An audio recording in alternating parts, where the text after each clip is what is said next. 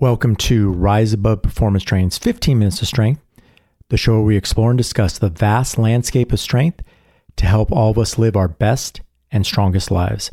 I'm your host, Doug Fiorinelli, and this is episode 12 How to Work Out by Yourself. In this episode, I want to go over how to work out by yourself successfully. Yes, there are benefits. I do most of my training and working out alone just because I'm at the gym and that is my downtime. I'm there all day long and I got to get it in. Ideally, I would like to have people there, but I had to find a way to work out consistently, achieve my goals, and do it by myself. So, like I said, there are benefits, and I'm going to show you how to frame that so you are able to work out alone by yourself and be successful. The two most challenging elements go hand in hand, and that's going to be motivation, and therefore, motivation will affect consistency. Now, if one or the other is off, obviously it will stifle progress. Between the two, motivation and consistency, I'm going to say consistency is king or queen. You can have load of motivation, but you got to find a way to do it anyway. I am going to assume that most people, like myself, are not hyped or motivated every day. I would say the majority of the time, you are probably not hyped or motivated to do most things. For some weird reason, biologically, our bodies are programmed to be very efficient and very lazy because laziness is efficiency. Not efficiency for work, not efficiency for getting things done, but efficient for survival. So the less you put yourself in stressful situations um, and just kind of stay on sleep mode all day long, yes, you will probably, um, you know, be able to survive the day a lot easier without risking anything. And it's just some weird biological thing that I've read about, but I don't know, you know, the scientific reason behind it. Again, motivation is not going to be there probably 85% of the time for you. So you have to find a way to do it. And that is just with consistency. So, consistency is number one. To see results, obviously, you have to be consistent. So, you have to do it on the motivating days and you have to do it on the unmotivated days. And, you know, it is possible to do that. When you are working out alone, you know you're going to be working out alone, it's best to schedule your workout for that day. So that way the day can't get away from you, or you come home and you sit down on your couch and I'm just going to rest here for 15 minutes and then you just don't feel like working out even more so. So schedule it out. So I always have a break right around the late lunchtime and that is my time to do it. I try not to do any paperwork or make too many emails because I know if I start get going in the workflow after I've actually worked with clients or classes, I know it's very easy to let it slip away and then like, oh no, I got my student athletes coming in. I have, you know, 15 minutes. I can't get a workout in. Darn, I missed it. So if I schedule it one o'clock, I'm going to start my mobility. I'm not going to sit down in my chair. I'm not going to eat. I'm not going to answer emails. That is my schedule. I start my mobility and then that also starts my workout. Now, with the schedule and being alone and being at work, you know also, things can go belly up. So, having a backup plan if things change that day is a good thing to have. So, let's say my one o'clock workout schedule did not go so well. I get um, interrupted, whether it's um, you know someone email me with a little more urgency or a new prospective client. I want to get to them and talk to them and make sure um, I explain my services to hopefully get them in, and then that can eat up my workout time.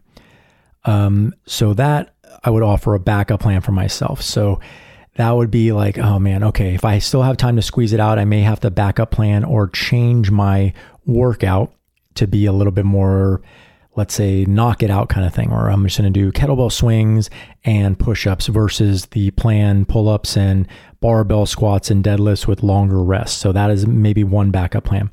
The second backup plan could be like, you know what, this got away from me. I'm finishing work at six o'clock. I am going to go for a three mile walk before dinner. So that is my backup plan. I'm still getting it in. The option to not get it in is you know very low priority it's not i know i don't even make it a thought in my head because the consistency again is the king or queen i want to keep that consistency going and nothing's going to get in my way of that consistency now the details might have changed but no the consistency is there so again be um, mindful of a backup plan if things don't go the way you anticipated for that day and your perfect schedule on top of a backup plan, it's good to have a plan for your workout. So sometimes when we're alone and we're not able to work out, um, you know, with somebody else, than making decisions for us, like let's say, okay, your friend comes in and it's, oh, it's bench press and lat pull down day. And, you know, if you're working out alone, you can obviously get a little bit like, what do I do? Or, I don't know, what do I feel like doing? Maybe I should do this. Or again, your body might kind of go into this mode of self preservation and you might not get a great workout in. You might be like, you know what, I'm going to skip the single leg exercise today because I just don't really like them. So I generally like to have a plan for my workouts.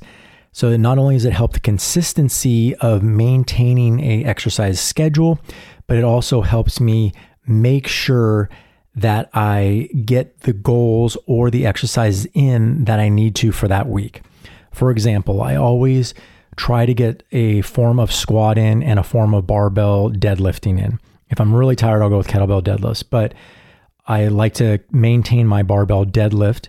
So I put that in once a week and I know I'm going to do it. Now, it might not be on a scheduled day. I kind of, you know, go and see what time I have and also to see how the body's feeling. Now, during my mobility warm up, I check in with my body and I see, you know what, my hips are feeling good, my back feels good. I'm going to go for deadlifts today, and I'll do that. And if I don't, then I'll push it out and be like, you know what, I'm going to do deadlifts tomorrow. Make sure I get a good workout in today. Maybe I'll do some lower level single leg exercises, but I'll get my deadlifts in tomorrow with uh, good recovery today. So once I have the weekly things done of things I want to get in, um, then I make my daily plan as I talked about. So I'll, I'll usually do a warm up and then I figure out what I want to do for that day. And that's based on the warm up to see, you know, how I'm feeling. But also, if I'm feeling good, I'll increase the weight or I'll increase the volume or density in terms of the number of sets and reps and weight that I use. If I'm feeling good, let's say with deadlifts, but I don't feel like pushing it. Like if I push it a little bit more, you know, fatigue faster, maybe I'll run into, you know, some back issues or my knee will get cranky tomorrow. I'm pretty in tune with my body at this point, which I've been doing it for a while. Um, I will say, okay, I'm going to focus on form of the deadlift, or I'm going to do more sets of this lower weight and focus on the form, focus on how I feel, movement quality. If I'm not very energetic, I'll slow things down and say, okay, I'm not going to do a lot of dynamic work or kettlebell swings. I'm going to slow things down today, work on, let's say, strict pressing, or I'm going to work on um, maybe very slow single leg exercise like eccentrics.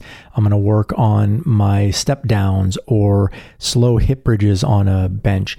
So those are kind of things I get from my daily goals for my workouts. And then I have a better workout that way. Sometimes when you work out with a partner, you're kind of at a mercy with that person.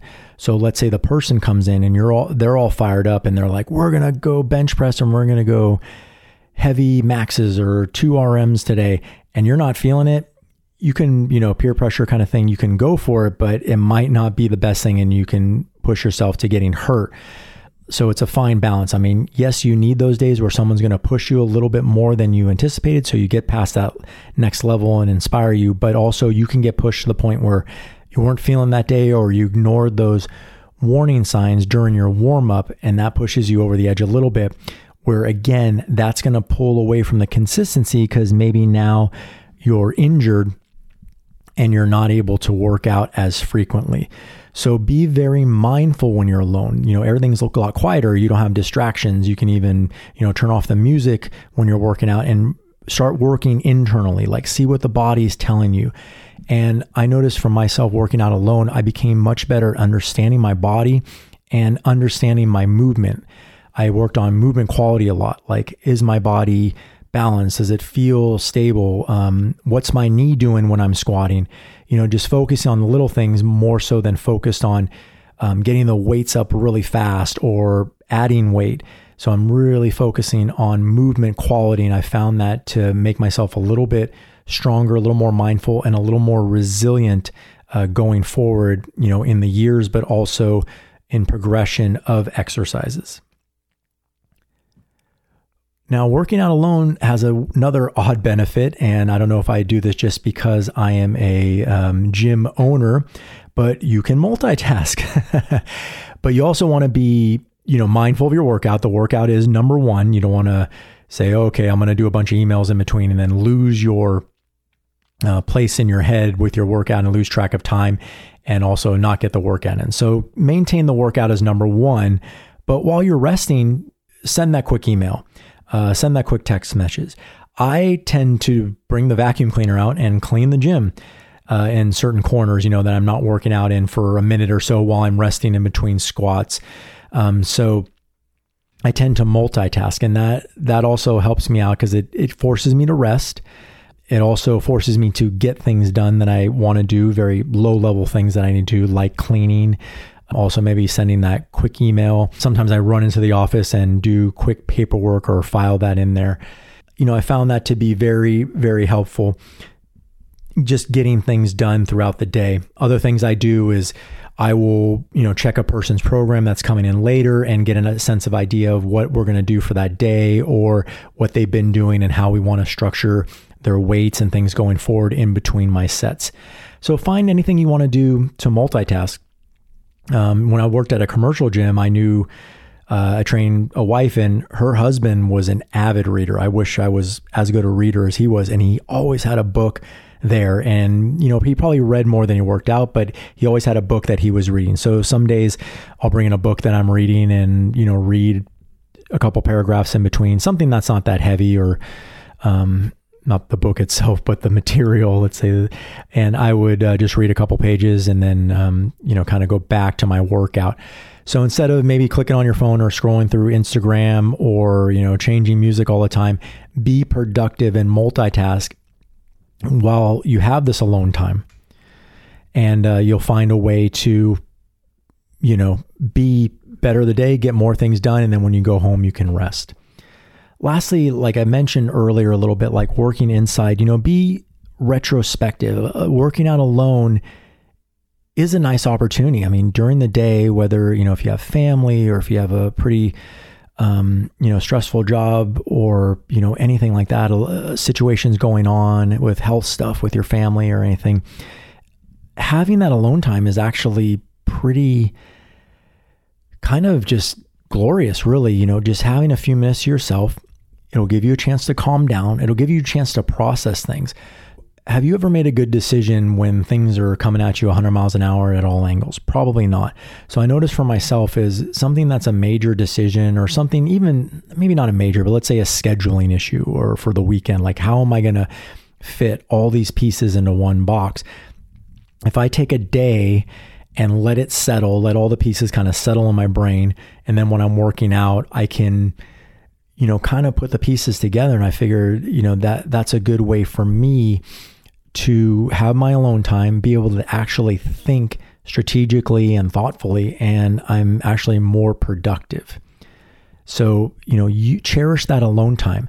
Not only you're trying to get something out of your workout, try to get something out of yourself during that, like self reflection or you know, figuring out your weekend or figuring how you're going to bring the kids to soccer practice and ballet and, you know, get everything done and just, you know, make yourself better, not only physically, but mentally and being there for not only yourself, but for other people.